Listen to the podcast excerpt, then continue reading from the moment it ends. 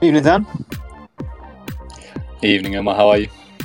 Yeah, I'm good, thanks. How are you doing at this later hour? Yeah, well, it's it, totally my fault, so we can um, completely blame me. Um, yeah, seeing as we're half an hour before Champions League kickoff, but um, better late than never. So yeah, thanks for thanks for being so accommodating.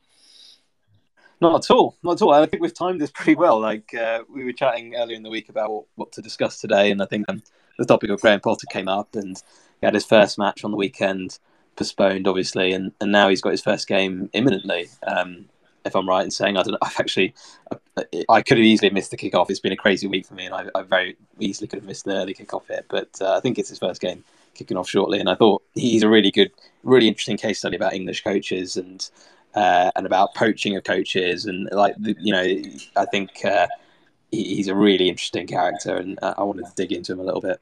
But I also think as well, you know, when we talk about um, Premier League managers that are, I guess, English, and maybe maybe we shouldn't be making such a distinction between English and UK and non-UK managers. Um, but you know, in a way, um, the the type of big club, elite club manager has tended to be um, the foreign foreign coaches that have come in because they have excelled um, at a number of clubs, being able to balance domestic and uh, I guess uh, international club competitions with some relative success, and that's obviously m- melded or merged with the need to balance. Um, you know, big personalities and dressing rooms and everything that comes with playing weekend and midweek, especially this run to the World Cup as well.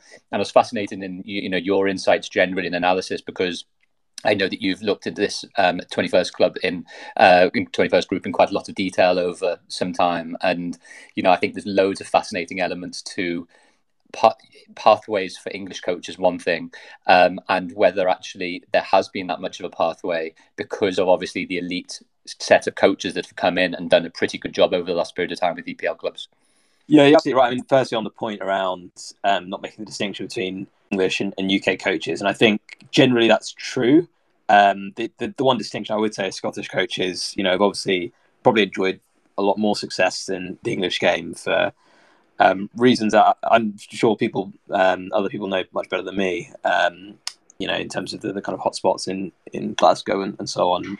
Uh, there's fewer of those coaches seemingly coming through now, but yeah, Scotland has been a unique case. But I would group the likes of Brendan Rodgers and Steve Cooper in quote unquote English coaches, even though they are you know Welsh and, Northern Irish, uh, because they've come through the English system. To, to a degree, I'd almost group someone like uh, Mikel Arteta as as an English coach. Um, because he's come through the English coaching system, um, so I think that there's a bit of a distinction that um, is, worthy of, of, debate. But I, I, was flicking through ahead of our chat. I was flicking through um, Premier League list of Premier League managers, a very very handy Wikipedia page, uh, and you can order it by nationality, and you can just go through each club and see you know how many English coaches that they had, English managers that they had. Um, and you know Chelsea, I, we forget that Grant, um, Frank Lampard was actually a deal um, because they had had you know overseas coaches um, consistently through the Abramovich era. Uh, in fact, the last English coach, permanent English coach that they had was Glenn Hoddle in 1996, which was obviously very, very different Chelsea at the time. Uh, Liverpool have only had uh, one in recent years. Obviously, Roy Hodgson didn't really work out. Um, at Liverpool before that, Roy Evans in the Premier League era. Man City have had no one um, since Stuart Pearce, which is obviously before um, the, the, the, existing ownership. Uh, Man United, uh, obviously, um, again, haven't had an English coach. Michael Carrick was uh, was briefly caretaker. Uh, and then Spurs have had a couple of English coaches, most notably Harry Redknapp uh, and Tim Sherwood. But again, not you know the, the list of names there: Lampard, Sherwood, Redknapp, Hodgson. They're, they're, quite. There's no kind of uniform theme to them. Whereas you think of other nationalities, you think of whether it's German coaches or uh, Argentinian coaches or whatever it is, they tend to have a kind of consistent theme and narrative feel about them, whether it's about playing style or the background or the development and so on. Um, and I think that points to the fact that English coaches do the, the, the pathways for English coaches and, and English developed coaches is is not incredibly clear cut. Um, and there's a, there's a few reasons for that. I think historically, a, big difference is the language we use in this country. We we've often referred to our coaches as, as managers, and I think that is changing. Increasingly, you see the, the managers at clubs um, with the titles of head coaches, which potentially brings with it different responsibilities and different um, standing with, within the club. Um, and, and, so I suppose when when you've got an expectation of being a manager versus a coach, they're, they're very different things, and and I think there's been a feeling sometimes that um, the certainly players that come out of retirement in England, and that is ultimately your biggest pool of um, of coaches, rightly or wrongly, um, that that pool um, has felt that they should go into management rather than coaching, and coaching does re- require a different set of skills. Um, and I think one of the big differences between particularly uh, uh, England to Spain and France and to a degree Germany as well um, is is B teams, which I think we've discussed before. But you know, that there's the likes of Zidane and, and Guardiola, um, uh, and, and, it's not just B teams; it's also like a, a, quite a strong youth team culture. I think in, in those countries as well, particularly Germany. I think I think I'm right in saying Tuchel was was a youth team coach, um, possibly at Mainz. Um, there's you know a lot of the coaches you look at there came through under 19 teams, under 17 teams, whatever it was, um, and, and, that you can't be a manager in those environments. You can only be a coach in those environments, and they are seen as the pathway through to first team coaching, management, whatever you want to call it. Uh, and I think that that youth team culture hasn't really existed in this country. Obviously, you know, for years we had the reserves, which was a you know which was older players, and, and it was it was a very different culture. Obviously, with the Triple P, I think things have changed a lot within academies in terms of the culture around coaching at youth level, and I, and you know I think that correlates now with just the initial seeds of, of coaches that are coming through. I think we're seeing particularly coaches going into the championship, um, you know, or, or, League One that have have come maybe from the Triple P or or a U twenty three uh, Premier League team background. There's a few of those cropping up now. So yeah, uh, firstly, I mean, before we get into into Potter, I think it's just a really interesting. Um, yeah, dynamic. And I do think the world around English coaches is changing. I think some of the perception is changing. But what what's really interesting, obviously, about Potter is is his pathway is, is completely different to everyone else and gone through through Sweden. So yeah, that, that's just kind of my reflections on on English coaches really. And then um, yeah, it's worth a chat about about Potter and why he's so different, and, and as it is he actually another pathway to explore. Well, and, and I think that fit, sort of fits in. And firstly, thanks for that. I thought that was fascinating in terms of just sort of appraisal of where the elite clubs have been with um, uh, let's just call them home countries managers, I guess, to a degree, um, because I know it sort of fits in or leads into the sort of Potter discussion because, you know, effectively you have um, the likes of Gerrard and Lampard, for example, who have come uh, again, Lampard with Chelsea experience, Gerrard with Rangers experience, and then to, to Villa at the moment um, as ex players. Um, Arteta as an ex player, Potter really as someone that was not an elite um, footballer playing at an elite club, but has gone um, and done the hard yards for a considerable amount of time, really away from the limelight, away from any spotlight whatsoever, with a particular skill set in different types of man management as well, to a degree. And I'd be fascinated in, in sort of your appraisal as to how that that path has molded him to and shaped him to to the position he's now at. Yeah, I think um, yeah. So firstly, I think just going overseas is is kind of like a a, a different. Uh, it just gives you a different set of experiences that I think anyone you know just uh, sitting on their couch would, would, probably agree with that. Um, you know, playing overseas, coaching overseas, just gives you a kind of different worldview, and and I think um, everything we heard about Potter at Ostersunds, the, the culture he created there. I mean, to take a team from was it the fourth division up, or maybe even lower, up to not just the top division but the Europa League is is just nuts. And I have to say, we, we do a lot of head coach um, hire work, and his name came up regularly even before he left Ostersunds, and even before he was in the Europa League um, playing uh, against Arsenal, which which I think really elevated his um, the knowledge of him in this country. Um, you know, he came up uh, in a League One club's um, uh, DD that we did, I think in early 2018, possibly and then he came up in a couple of others, but obviously by the stage he got to Swansea. So, um, yeah, I, I, think he's like absolutely massive fair play to him to, to looking overseas and, and, seeing that there weren't the opportunities there for coaching in this country. You know, you might you might get a job, I don't know, coaching non-league football, but the pathway up from non-league football just doesn't exist. I mean, you you can think of one or two non-league players who've played in the non-league, but can you think of any coaches that coached in the non-league in at Premier League or Championship level? It's, it's pretty rare. And I'm talking non-league. I'm talking below fifth tier here rather than rather than fourth. Um, so uh, yeah, I just think it, it's um, it's a massive tick in his box for doing that, and I, th- I think other coaches should think about that. I think obviously what we've got in this country is is a lot of money in the game, uh, which keeps people here, whether that's players or coaches. Um, but I think you know when we looked at likes of Sancho and Bellingham going overseas. I think most people saw that as a good thing because a they'd get opportunities, and b actually it's an opportunity to to broaden the mind, learn new language, whatever it is. Like I saw I saw an interview of Tammy Abraham the other day, um, speaking Italian. Like that, you know, things like that are just going to serve you in in such good stead for whatever you want to go on to do. Um, and look, he's he's earned his stripes. He's, he's done it. Um, you know, not miles away from from England, so there's there's some relevance to, to what he's doing. And um, and yeah, now he's he's got a mega job, and he's, I think he's probably chosen his jobs pretty well to date. I don't know if he's kind of actively made a choice on that, but obviously Östersunds was, was probably one of the few few jobs he, he could get at the time. But then Swansea have generally been a pretty well run club. Have, have I think identified coaches historically pretty well. They had a bit of a blip when they got relegated from the Premier League, but I think if you go back to to Martinez and to um, uh, to Rodgers um, uh, and Laudrup and so on, I think they've all done a good job. And Potter kind of fits in with the style there. And then Brighton, I think, are really one of the best run clubs in in the country. You know, he's obviously appointed by by Dan Ashworth, who's a very good sporting director. So I think he knew he had a good environment there. Chelsea's a totally different kettle of fish. Um, you know, new ownership as well. Um, but generally, I think he's chosen his, his jobs quite well, and I think he comes across very well. So, I, I you know, if, if I were a betting man, I'd put quite a lot of money on him becoming an England manager one day because I think he's got a lot going for him.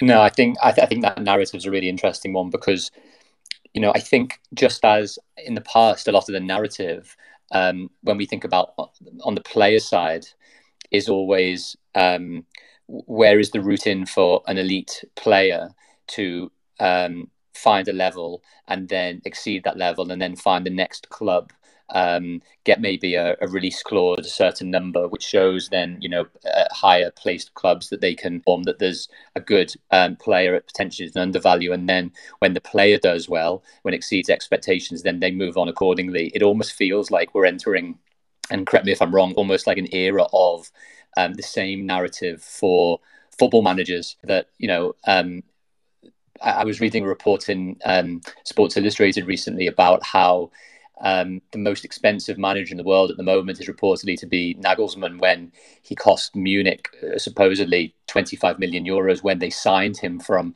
Leipzig last year. And it's almost like the, the narrative is um, uh, morphing from the, the player signature element and player transfer now into um, the, the manager transfer market, even though it's maybe slightly different dependent on obviously the backroom staff and everything that goes with it. But the, the, the, the reported number is that Chelsea then have paid the second highest ever transfer fee for a manager in approximately 20 million pounds. Um, query whether that was a release clause that was put into Potter's deal, um, which uh, may or may not have included obviously quite a lot of backroom stuff. Um, maybe that was part of the renegotiation. Maybe that was just you know um, a figure that everyone had in mind. But I think ultimately we, have talked about it before, and and, and Omar, I, I love I've loved your analysis in the past, which is you know you've sometimes made assessments on how much better a club would be on a points by points basis um, if that player left or was to join. Um, and the value that was then attached to that player by way of transfer fee and wage calculation. Um, the same, I'm sure, if not to a greater extent, can be sometimes placed on a manager's capabilities and a manager's value because they obviously have an overarching impact and influence and say in everything that goes on for the performance of that first team squad. Yeah, I think the the parallel we we often use you know top player in a team average points in like average points impact to a top player in the team would, would tend to be around anywhere between three and six points call it. Um, so you know pr- pretty sizable. You know when you sign a player not necessarily sure what impact they're going to have. You you can have a decent guess.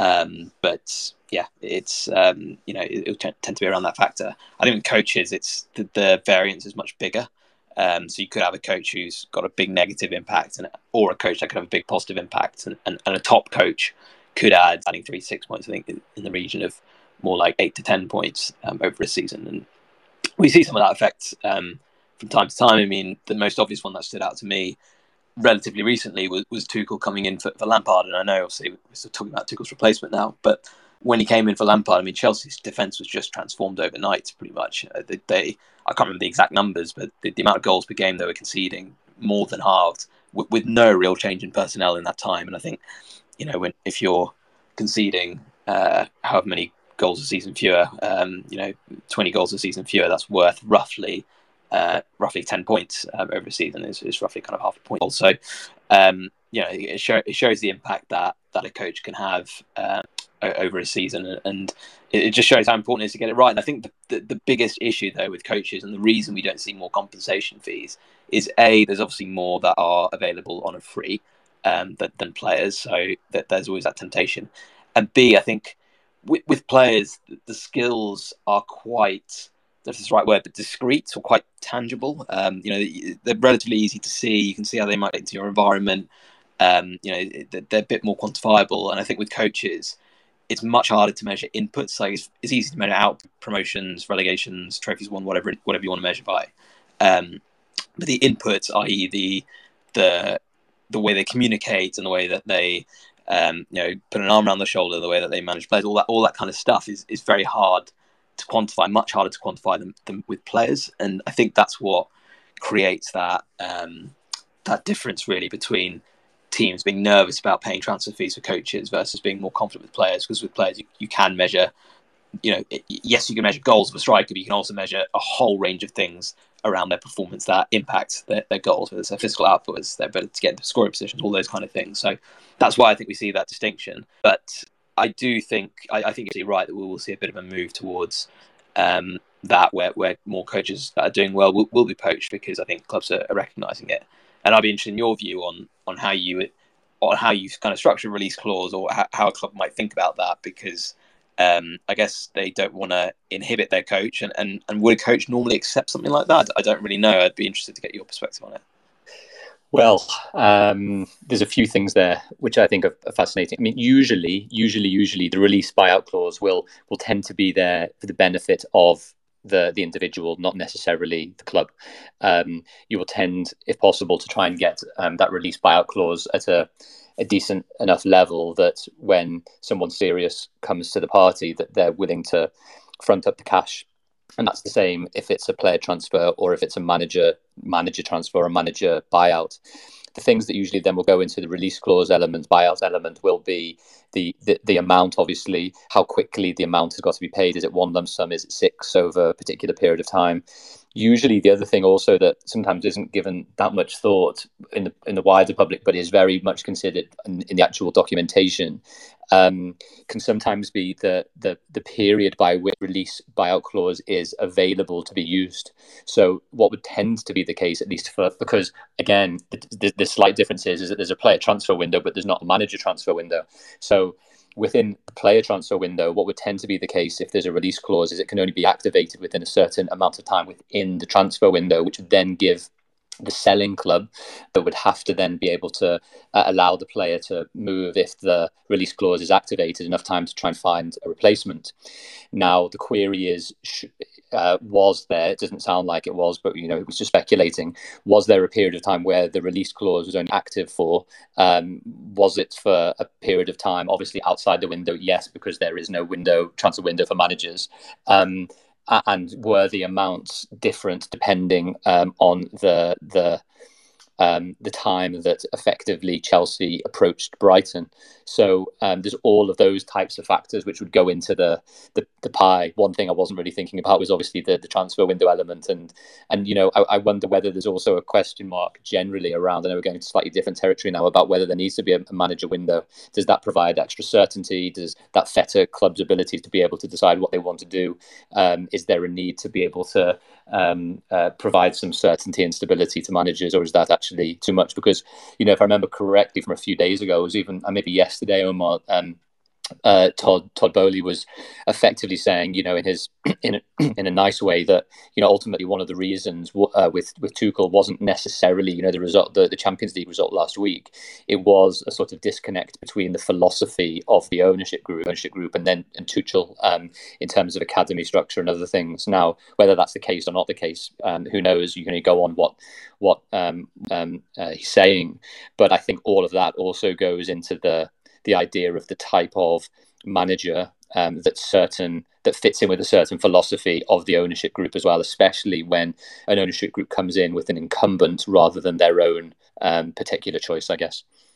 Yeah, a good example was was obviously Newcastle, where um, you know they, they had to wait kind of two months, two three months before they could go and recruit players. They recognised the first thing that they could do was was change their head coach, which they did swiftly in terms of removing Steve Bruce. It took a bit of time to, to replace him um, with someone else, but they recognised that was a role. And I have heard that a number of times about whether um, you know a manager, head coach, trans, trans quote unquote transfer window. I mean, you don't get transfers per se, as, uh, as you know, but it's it's more kind of can you get rid of them um, or hire them in, in, a particular window, which I think is an interesting concept. I, I, don't think it. I mean, you'll know better than me as to how much this stuff kind of holds up to any kind of legal scrutiny of, of what should be allowed, can be allowed, and so on. I think it's an interesting concept. I think, if anything, it um, I look at it not from the concept, not from the perspective of um, necessarily being good for integrity or anything like that. I just wonder if it adds a bit of interesting narrative, to be honest, to um, to the season where actually instead of this kind of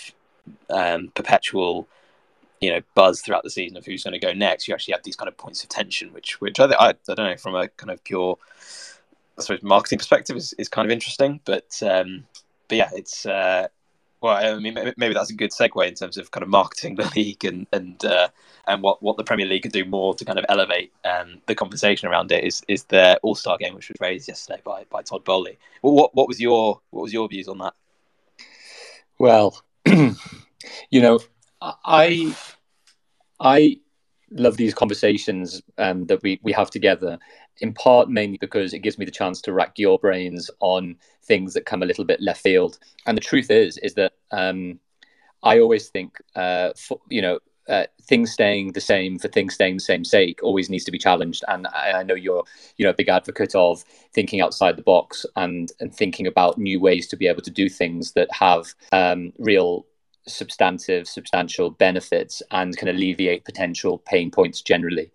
So when when uh, you know the Chelsea co-owner um, came up with the All Star game idea, you know the truth is is that I think there's a market for it. I'm not, you know, it's probably going to be awkward to to say. And the traditionalists will always say, you know, here's the Americans coming in thinking they know it all and wrecking the room, and you know, you know, we need to get more towards the American model and forget about relegation finally. And it's just a slippery slope and all of, all of the usual stuff. But you know, I'm uh, I'm intrigued by the possibility of things happening which are slightly different to the norm and then having a proper debate and informed discussion around the the merits or otherwise of um, of something like that happening now um, Klopp came out last night, I believe, and said, you know, are Arsenal and Spurs players going to play together? Questions around where the north and south actually begins, or otherwise, and all these practical points. But I, I'm not dismissive of the idea. In a way, I think it's really important that people are coming up with stuff that um, at least can, uh, you know, start the narrative and can, you know, bring out, I presume, pretty strong emotions in people, and that's the and that's the point.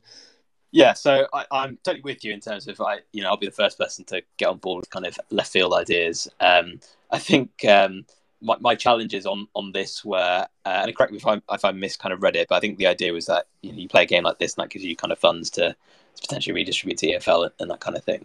Um, I, I, think the first thing is your, your point. I mean, you think there's a market for it. I, I don't know. I, I I'm less convinced on whether people would kind of take a game like that or, or not not whether take a game like that seriously, but does, does it does it create mar- marginal value for the league? And and I think probably within England, I think potentially overseas, right? Like a preseason game, um, undoubtedly would get um, would get fans in a stadium. The more important thing, I suppose, would be would would it get sponsors and would it get broadcast, you know, would it get viewers globally? I say I don't think you'd get that many in England, but I think you might get some globally, and, and that'd be a big question, which I don't really know the answer to, to be honest. Um, but but obviously the, the big thing that is um, standing in the way is just the workload on players is um, is pretty pretty staggering already at the moment, given the intensity of the modern game, and, and trying to fit in any more games um, is I probably a non-starter to be honest. Although, although I think many many are trying,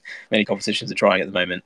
Um, so I think that that's your biggest barrier, and then it then goes back to okay, well, if you are trying to create value, and you can't do it through volume of games, can can you do it through scarcity somehow? Um, can, can you create something that is very attractive, but is but is attractive because it's scarce? Um, and and again, I you know I don't know. This is a great example, but th- things like the Ryder Cup, the Ashes, the Olympics, you know, these things that come around every two or four years, that they have, or you know, every four years at home they have value because they're scarce, not not because they happen all the time. And and I think I don't know, like one thing that could be interesting, which I've always thought is, is interesting, is why don't leagues play against each other? So you have, you know, first v first, first in the Premier League plays first in La Liga, second in Premier League plays second in La Liga, and you have like a an overall score, you know, between the two leagues. Like something like that played every four years.